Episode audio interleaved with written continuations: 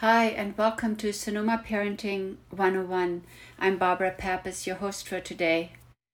Today, I simply want to reflect on one year of COVID restrictions and the protocol in the classroom. So, exactly a year ago, we were preparing under conditions of knowing very little. There was no talk about vaccination that any of us would get vaccinated. And there were a lot of suggestions about the cleaning protocol, but every school and every classroom had to really practically decide how we would accomplish that on a daily basis. So, when we spoke about the primary Montessori classroom, um, we very mathematically divided the daily protocol of grouping children, rotating children, and cleaning the facility, the classroom. And that's very good to have that, and we accomplished that rather quickly last year in August but none of us had really any reason to believe that it would work. And so we started the school year and we did one week, one day at a time. And then we finished one month and we just kind of plugged along another day. And it became very clear that it was much needed to not cut corners. We had very clear expectations of the children, and that was wearing the masks at all times, inside and outside. Of course, the staff, everybody in, on staff wore a mask at all times.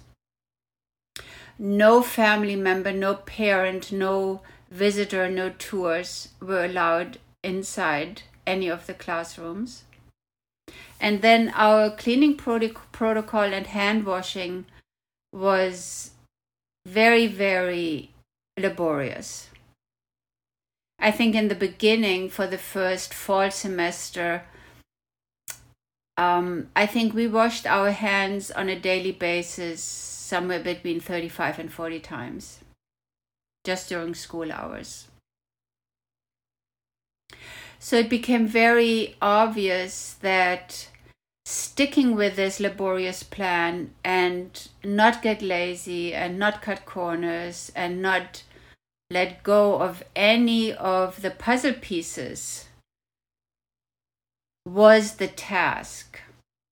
And I have to say, all of us, all classrooms in our building, seemed very good at it. The other component was the families. We had roughly I want to say 70 families enrolled in the building. And that makes 70 children with two parents. It makes 140, but many of the children have two households. So let's say there is another, let's just say another 50. And then by then, many families had established their bubble by including grandparents. So let's say there's at least another set of a hundred people. So that is several hundred people, so to speak, coming through the building on a daily basis. And not to mention all the exposure through adults going in and out shopping or sending off a letter or whatever it might be in our community.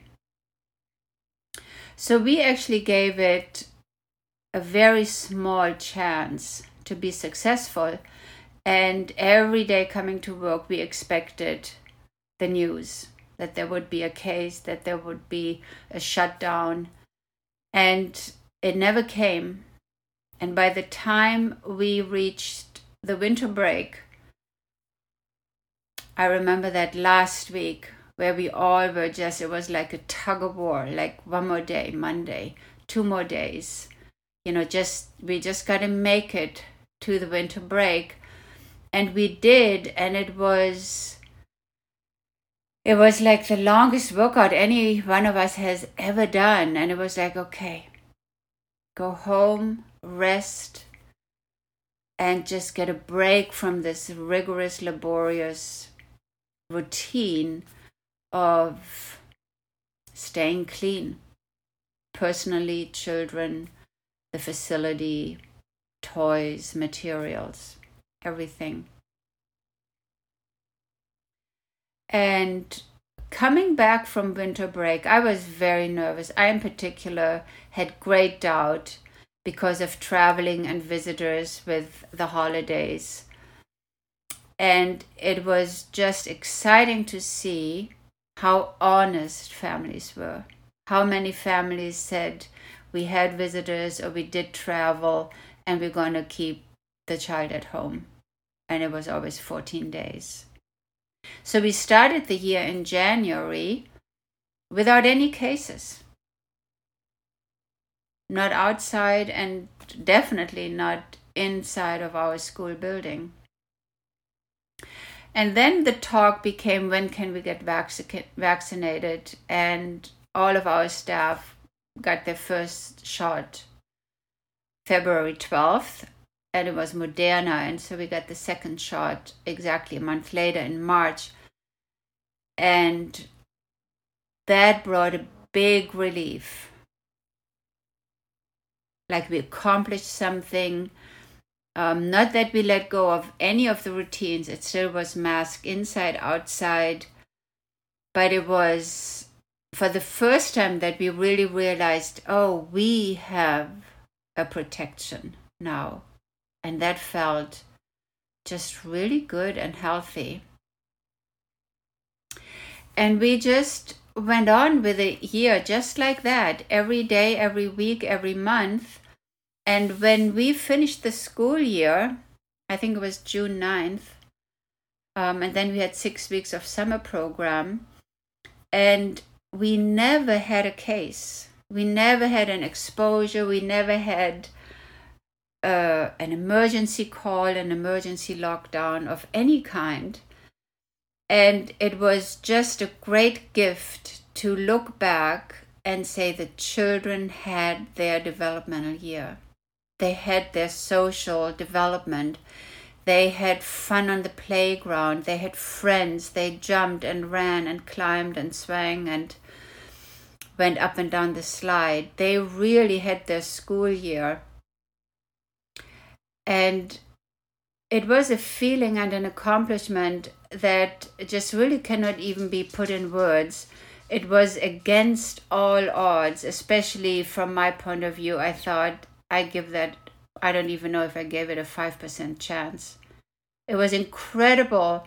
And what was very obvious was that it was a team effort. All the teachers followed the protocol.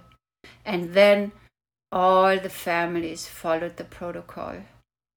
And everybody carried their load, was accountable and responsible. And because of that, we made it happen for the children. And that was incredible. I just want to say a couple things about vaccination. And I will just approach it from a developmental point of view. The first couple years, a child is learning to become independent and they are very self centered. Everything is I, me, mine, myself.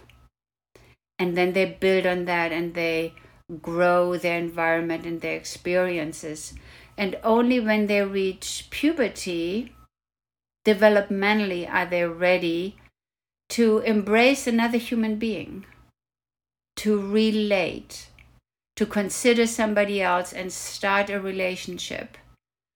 And of course, a relationship has a lot to do with communication, compromising, and compassion, forgiveness, all those qualities that bring us life experiences not necessarily focused on I, my, me, myself.